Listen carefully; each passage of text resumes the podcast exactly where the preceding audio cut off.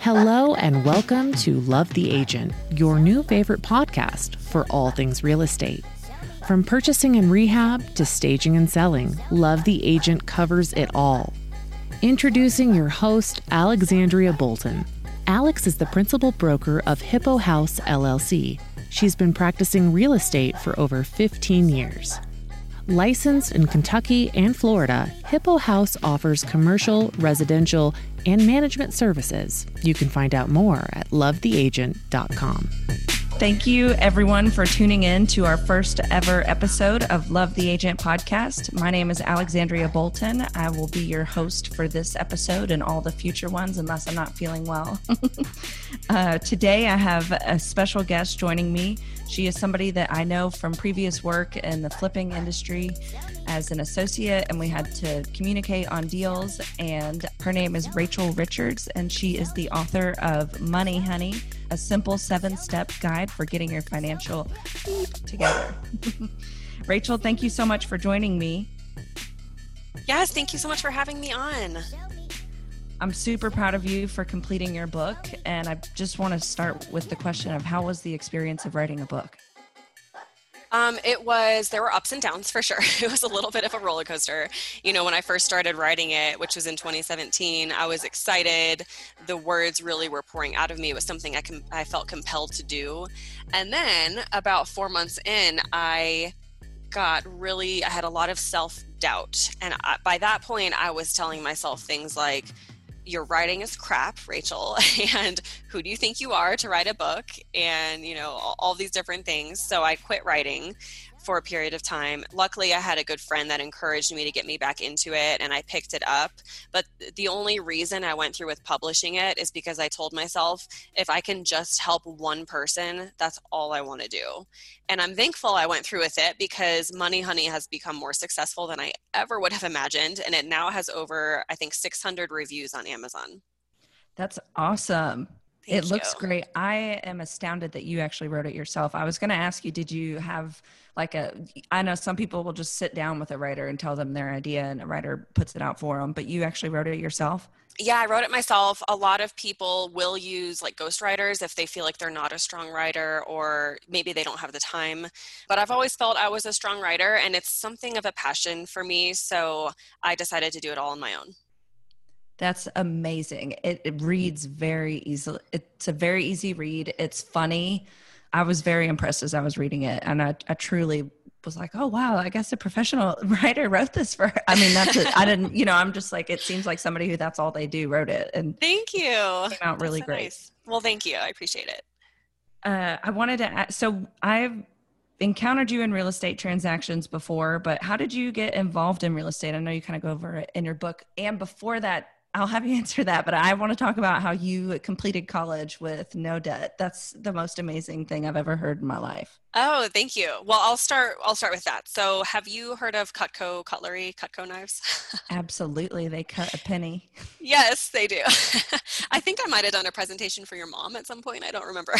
we definitely grew up having Cutco. So yeah. if you sold it to her or what, but somebody sold her Cutco and I'm very familiar with it and that's they're so awesome funny. knives. Yeah, they're good. So that's what I did. I sold Cutco throughout college. It was, you know, I was a high school senior and looking at college and I was totally freaked out because I had been an avid reader. I knew about student loans and how they can really hinder you in the long run financially and I was just scared of taking on debt. Like I'm a very debt averse person and at the time i was working at american eagle you know making like $200 per paycheck. So i was thinking well that's not going to cut it because i went to centre college in danville kentucky which is really expensive private liberal art school. Tuition was about $40000 per year. And i did get wow. scholarships but i had to come up with about $10000 in tuition on my own. And that's kind of what in-state tuition is like if you're going to like a basic university so you yeah. still had like a full tuition from my perspective. You know, I'm translating. Exactly. Yeah. Because, I mean, either way you look at it, it's expensive. So I remember going into this Cutco interview and thinking it was totally weird, but it was also the first time I'd been exposed to something where the harder you work, the more you get paid. And I knew I could outwork anybody. And I had the, the motivation and the drive to do it. So I set off. You know, my parents were less than thrilled up, about me selling sharp objects to their family and friends, but that's what I did. I, I sold all that summer. I set a record in Louisville and I was able to basically sell each summer and pay my way through school. So that's how I graduated without debt. You're such a badass. I love that. Thank you. I love it's, that mentality. I'm, you know, I'm like, I will die before I get off the treadmill if I'm like racing somebody, and I love that attitude. Yes. So, what got you into real estate? So, I had been working as a financial advisor. That was my first job out of college. And Amazing. I did that because, yeah, so it was a lot of fun because I wanted to help people with money. That's what I've always been passionate about and help them with investing. And I had the sales background. Um, it turns out that although I was good at sales, I didn't like sales and I didn't want to do it for the rest of my life. So I did that for about a year and then I was trying to figure out what else to do. I hadn't I had no idea. I just hadn't thought it through. But I knew I wanted to learn about real estate investing to me, it was one of the best tools for building long term wealth.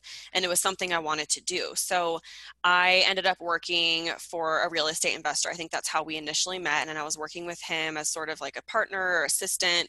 And I was learning how to flip houses. So and you then, took it, sorry, as an opportunity, like you took the job because you wanted to learn more Yes, they, yeah, that's exactly it. I wanted to learn in order to just educate yourself on that field. Yes, exactly. I That's wanted awesome. to learn and get into the field. And so I did that. And then I moved and worked for a real estate agent. And that was great because it wasn't exactly what I intended when I accepted the job. I was a little bit maybe misled about the job description, but it ended up being great because I learned a lot about how realtors work, you know, buying and closing a transaction, working with lenders and insurance agents, inspections, all those different things. And both uh, those skills ended up later helping me out because on all of my real estate investing deals, I have my real estate license. So I've represented myself as the buyer's agent. And I've had the confidence to do that. And that saved me a lot of money doing all these transactions for myself. Absolutely. I actually stumbled into um, real estate in a similar way. I, well, I had a little bit of a background from my stepdad, Brad, who's a real estate attorney, but I worked for, I, I applied for a job for a sports agent assistant and they hired Ooh. me because I had a little bit of real estate background. And I'm like, this, ha- I mean, the sports agent side of it was like 10% of what I did. I'm like, this is not at all what you guys advertise for. yeah. But I learned so much um, in the same way. And I love the, love the experience. There's nothing like experience to learn about a position. Yes. And you still keep your uh, real estate license, correct? Yep, it's I keep it in Kentucky, so I live in Colorado now. I'm like a long distance landlord. Yeah, yeah. We oh just moved God, here a few months. places. Yeah, that's yeah, amazing. yeah, it's a lot of fun. We just got here a few months ago, so I do still have my real estate license in Kentucky. It's it's inactive at this point because I'm not actively investing anymore.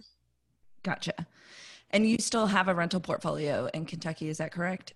Yes. My husband and I, at this point, we own almost 40 units. And by that, I mean doors. It's six properties. They are all in Louisville, Kentucky. Ooh, I can't wait to ask you about that. Uh, before we dig into the next step of this conversation, I'm going to take a quick break and we will be right back.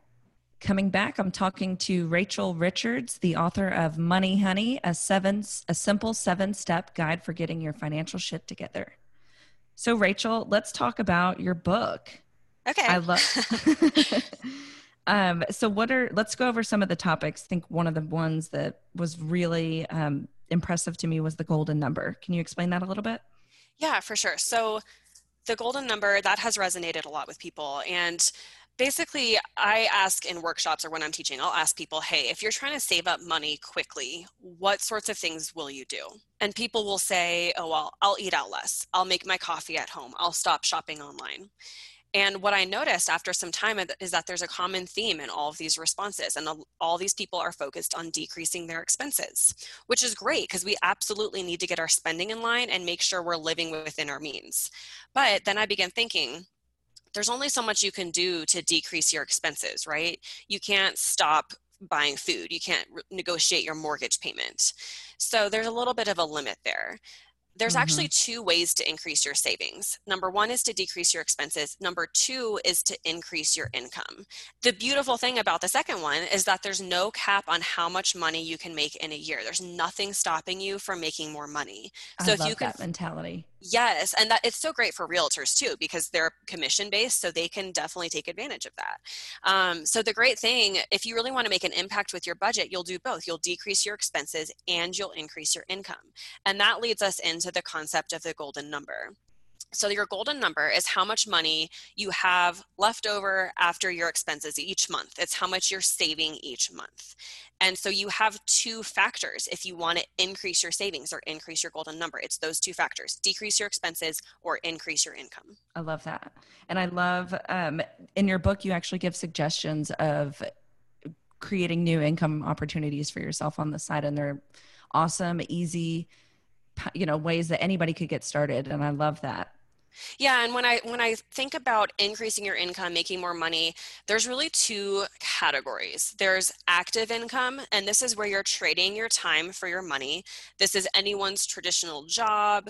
You know, you're going into an office, you're making sales, anything like that. You're trading time for money. So you can make more income on this side. You can a realtor can close more deals in a year, or you know, anybody can go house sit, pet sit, babysit, you know, do Uber and Lyft driving, anything like that. So those are a lot easier. Then you have passive income. And passive income is where you're not trading your time for your money. It's where you've generated an income stream that is somewhat self sustaining. We love passive income. Yeah. um, the beautiful epiphany I had about passive income is that once your passive income exceeds your living expenses, you're retired, you're financially independent. So, ah. examples of passive income include things like rental income, royalty income. That's the big focus that I've had with my rental properties and my books.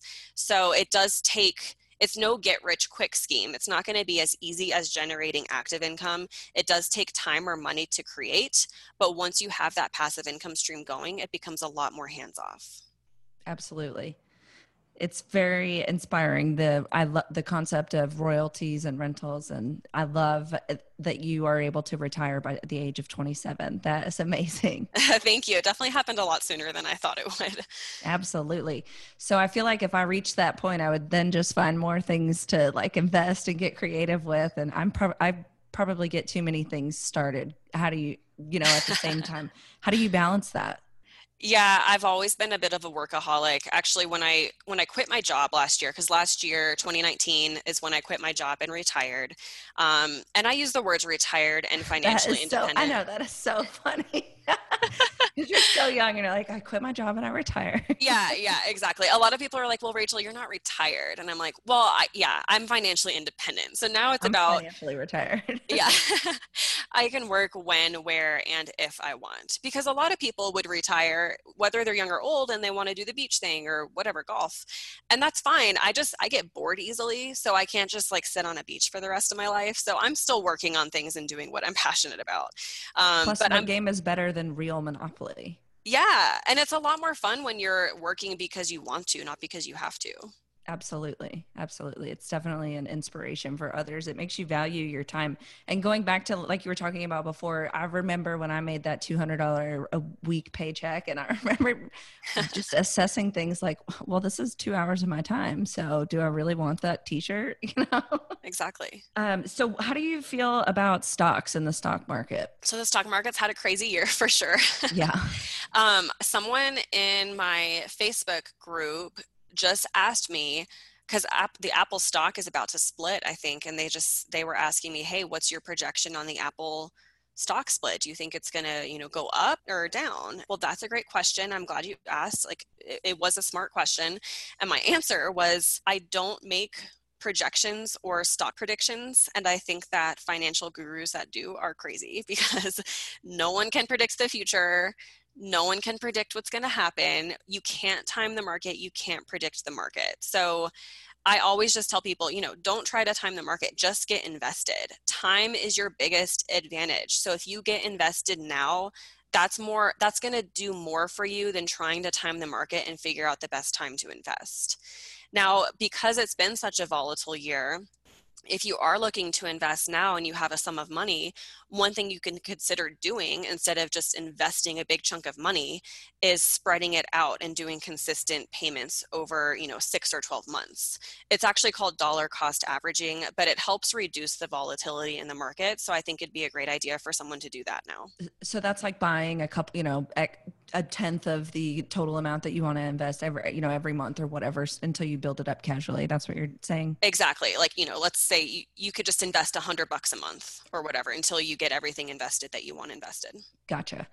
So you're not against stocks you just say that you don't really play the ups and downs? Yeah i see stock market investing as a long-term thing. In the short run it's always going to go up and down and yes there are day traders that make mm-hmm. money but there are way more day traders probably that lose money. So doing it that way is more of a speculation um, and more of a gamble. If you want to invest for the long run and get a good consistent return, that's what you do. You just invest it for the long run and you don't touch it and you don't try to time the market. You don't sell it or buy it at certain peaks or lows. You just keep it invested for the long run. And the stock market is weird too because it's intangible so, you know, you're just watching your number on your phone go up and down, it feels like, you know, and I don't, there's something uh, insincere about that. And I think that's what's fun about real estate is it's palpable. You can sleep there, you know, it's yours. You can make it or break it or do, you know, it's land to mess with. And it's exactly. A- yeah. I mean, you have control over it. You can't control what the stock market does. You're just kind of a passive investor. But with rental income, you have a lot of control and you can run it the way you want to run it and make more money if you want to make more money. I think it was Thomas Jefferson. I'm going to just say unknown because I'm really bad at that. But he said, land when purchased in cash full is never a bad investment. Ooh. And I love that. Yeah, I'm like, it's so true. If you know, if you don't, if, if you're not over leveraged, or you know, there's so many ways that you can learn to make money with land. Like you said, the limit is the the potential is limitless, and especially with today's options, like you know, Airbnb and all the other wedding venues and mm-hmm. home, you know, gardening, all kinds of things.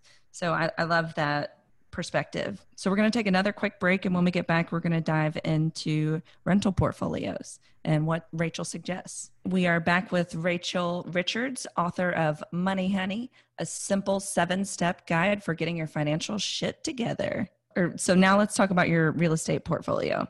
Okay, cool.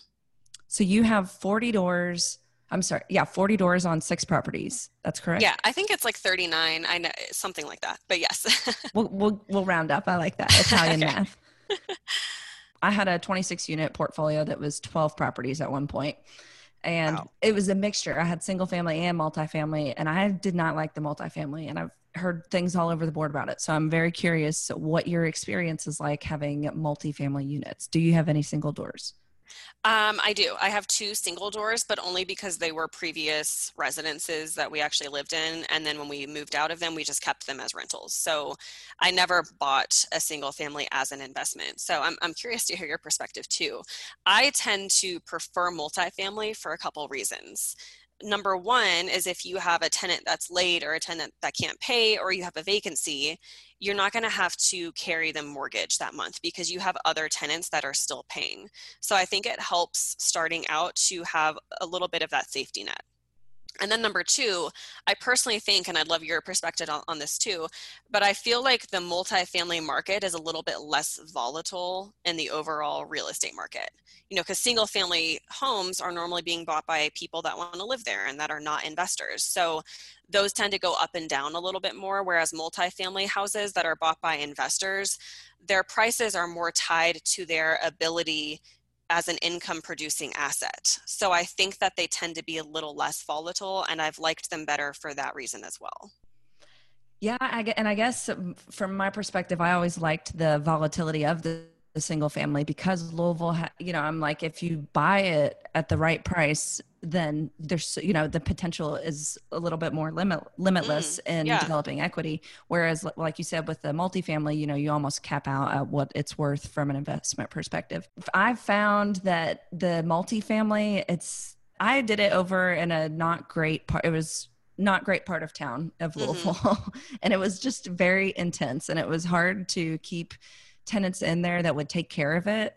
So I don't, you know, my perspective on it was just not a unit that I would even want to live in. And I didn't like that. I felt like a slumlord. So I, you know, I was like, this isn't cool. I, I don't want, I honestly don't want any units that I wouldn't stay in or live in personally. Mm. Okay, yeah, that makes sense.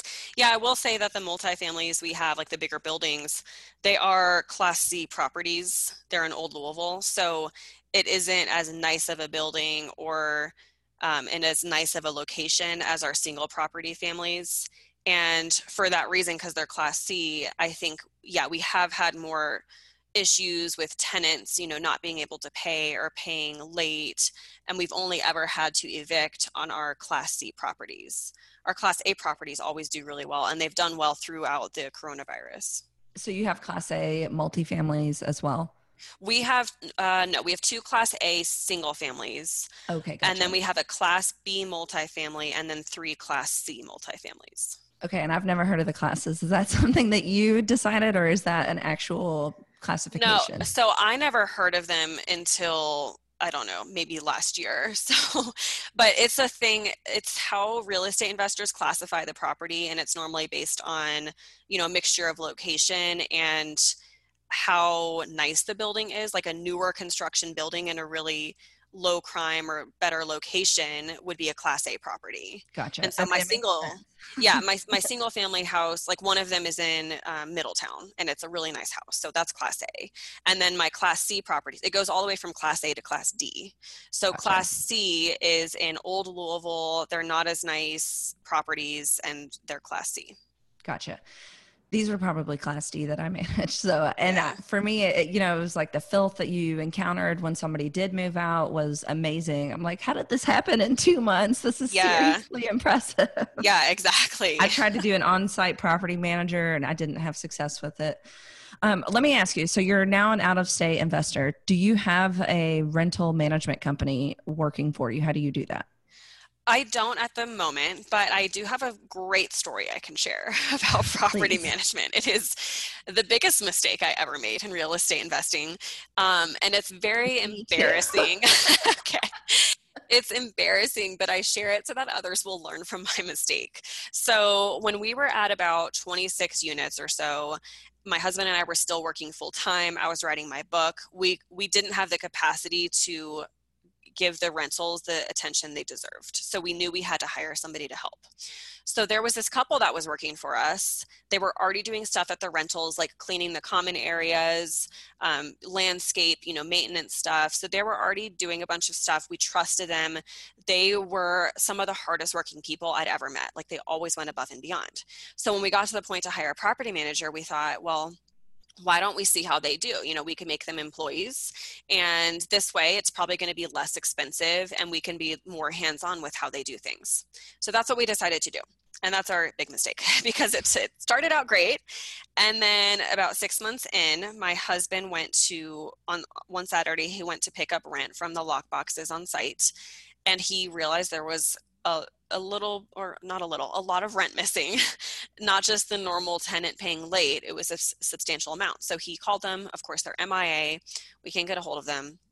It turns out that weekend they stole about $6000 in rent and we found out that they had been squatting in vacant rooms and units on our properties for almost a year So that was great. like, way to go, us. Totally rookie mistake. Um, it turns out they had gone on drugs and they were probably drug addicts before and saw an opportunity and took advantage of it, unfortunately. So that was a huge learning lesson for us. The moral of the story is this is not the place to be cheap right? Don't don't try to be cheap when it comes to hiring a property manager. You want to go with a company that is qualified licensed bonded insured. Because yeah. the thing is if we had hired that a company and one of their employees did that to us they would have been liable for the damages not us. So i share that so that other people can learn from my mistakes. Yeah, I noticed in your book you recommend proper insurance, and I think that's you know along the same lines. And I actually have a amazing story that a poor, poor client of mine um, this happened to. You can't just hire a professional these days that's licensed. You, I mean, you got to check their license too. He hired an agent who was not a broker and who was operating I believe without their broker's knowledge, set up an entity, collected all the rent payments, took out his portion, which was I think 10%, which is, you know, I guess standard, but I'm like, eh, it could have been seven or so with how many doors, you know, I'm like, he didn't, he wasn't charging you cheap either. Yeah. Um, and then paid the guy, and that went on for, I don't know, nine months. And he also had all the security deposits and the dude ended up just you know not paying him one month and then my client i'm like well you know go talk to his broker that broker's responsible the broker had no knowledge of it the entity you know you Oh get the gosh. idea yeah there was no uh, retribution for him either when real estate agents do something inappropriate they are subject to you know you can file a complaint and there's a fund i forgot what it's called but there is a set of funds set aside for malpractice in real estate if you will Yeah. so I told him to go file one of those, and I, I don't think he did because I, I think he was like, "Oh, what were my chances?" And it was then Corona started, but yeah, that happened to him. So I'm like, it's not even just licensed and insured. You know, like you, you got to make sure that they are actually the running running it through their broker with their bro- broker's knowledge. I don't know. You know, it's like, where does the checking stop? At what point can you trust people? I know it's that's we definitely had trust issues after that, but Yeah, it definitely can be done. You know, I don't want to like discourage investors with my story or anything because I know that was a pretty bad one, but it definitely can be done. You just have to be diligent. You have to be checking in with your property management company regularly, holding them accountable. I mean, you can't just hand over your business and livelihood to someone and trust that they're going to take care of it. That's that's really the moral of the story. I think that's huge. Yeah, that's really, really, really good input. Input. Um, I think also I've seen, you know, make sure that in your contract, people, there's uh, you have a dollar limit. Like if something's going to cost over a hundred dollars, they need to communicate with you prior to executing that service. Um, Yes. because I've also seen where people have the management company, you know, charge an arm and a leg to redo something, and I mean, you, it, and that goes along one of the topics of Rachel's book, where she's talking about um, expenses add up. I wrote that down because I'm like, that is something that people just you forget about. You know, it's not just going to be a 10% cap because you're getting more than you know whatever a tenth of your what you paid for it back every month. You also have all these other things that you need to factor in, like if you know the repairs, people not paying rent. Yes, absolutely. Because I think one of the biggest mistakes new investors make is that they underestimate their expenses. And it's easy to think, oh, here's my rent income and here's my mortgage, and so here's my profit. And that cannot be mm-hmm. further from the truth because you have to account for all of the other expenses. I mean, is there an HOA fee? And what about lawn care? Is the tenant going to pay for lawn care or are you? Normally, with the single family, the tenant would pay. What about utilities? Who's going to pay for utilities? Pest control, uh, maintenance and repair, vacancy rates, capital expenditures, property Security management. deposits that get yeah. used and there's still a balance. I mean, Yes, that's happened to me before. so you pest really have control. to, yes, exactly. You have to think of everything. Yeah, and put a little 10% contingency for all those things on whatever you're anticipating. Yes. But it really it helps people get better numbers and I think you are probably like myself where I'm like, well, if I'm going to be investing in this, I'm not just going to get a substandard number. I'm going to try to get like the best rental rate that I possibly can. And I, that goes along with having a diverse rental portfolio too, that I sometimes recommend to my clients and investors. You know, I'm like, you want some that are just, you know, going to pay for themselves in three years if you can handle the management on it. And it's good to have others that have potential for the property to gain value. Uh, but the, you know, th- there's just, there's all kinds of different ways. So I Yeah, for sure. it helps like the idea of having multifamilies where you can kind of offset some of them if you fluff your numbers with better income producers which are hard to find and hard to manage but they're out there if you look hard Exactly. You just have to be patient. That's one thing I've learned. You know, it took us nine months to find our first investment. And that was after we'd made multiple offers. We had contracts that fell through, and it can be discouraging, but you can't settle. You have to stick to your numbers, stick to what you want out of it, and don't settle. And the right deal will come along eventually. Never settle um, and it looks like you haven't with your new man and your retirement and i'm super Yeah, proud of you Thank you. Um, and it, I think one of the takeaways from your book that I just want to cover before I let you go that I loved was that you said small, you know, go for the small goals. And I think that is just such good advice. You, you even recommend to read a chapter a day to get through it, which is, you know, th- there's so many ways that you can apply that, that it, it's good to reward yourself on the small goals and align, you know, set yourself up for goals that you can achieve and don't settle. Yes, and I think that is a key to success because often when we have a new goal and we want to get our finances in order or we want to lose weight, like I don't know about you, but I personally will go way too hard in the beginning and then yes. I'll I'll get discouraged because it's too hard and I'll fall off my plan and just feel like a failure. And I've noticed that when I literally just do the tiniest baby steps possible, that's when I have more success. So it could even be something where you make one small tweak a year in your finance or per week, I mean, in your finances for a year. So, you know, maybe on week one, you give up soda and alcohol for that week and you just stick to water because it's cheaper. And maybe week two, you monitor your Amazon expenses. I don't know if you've ever done that. I just did that recently because I was doing a no online shopping challenge for my course takers. And so we didn't do any online shopping for a week, but I kept track of everything that I was going to buy on Amazon, and it was like $400. So even just tracking it can be completely eye opening. Absolutely. Absolutely. I'm in the process of trying to hire a bookkeeper to stay on track, track of it better myself. Yeah. I'm honestly, I'm, I'm am really looking forward to getting my financial shit together. And your book has already helped me. I kid you not, I rethought my expenses last week Yay. and did not buy things because I'm like, well, I could, this could be a dollar today or two in the future. There you go. That's awesome. I know. Um, Okay, well, if you guys want to get a copy of Rachel's book, you can go to www.moneyhoneyrachel.com and that will link you to Amazon. It's also searchable on Amazon. Uh, what is the cost of it, Rachel, for the listeners? Uh, so money. So the ebook is like five bucks, and the paperback is fifteen bucks. And I have actually a second edition of Money Honey that is coming out in September 2020. So you can I want wait. A signed copy. Yeah, it's going to be great. I'm redoing the cover. I'm going to have a foreword in it by a well-known female finance influencer, Ooh. and I'm kind of redoing the whole thing. So it's going to be way better, actually.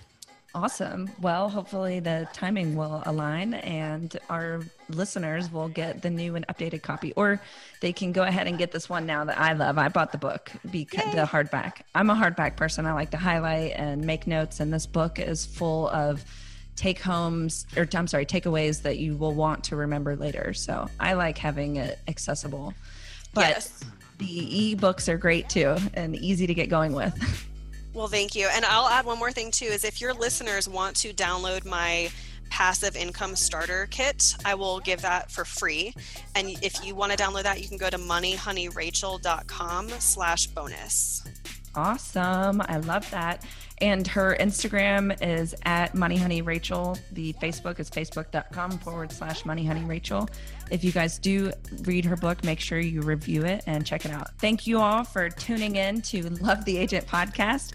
Please visit us online at lovetheagent.com or you can hit me up on Instagram or Facebook and let me know any topics that you'd like to cover. Thank you for tuning in to our first ever episode. Next week, we will be going over what to do in your garden this fall.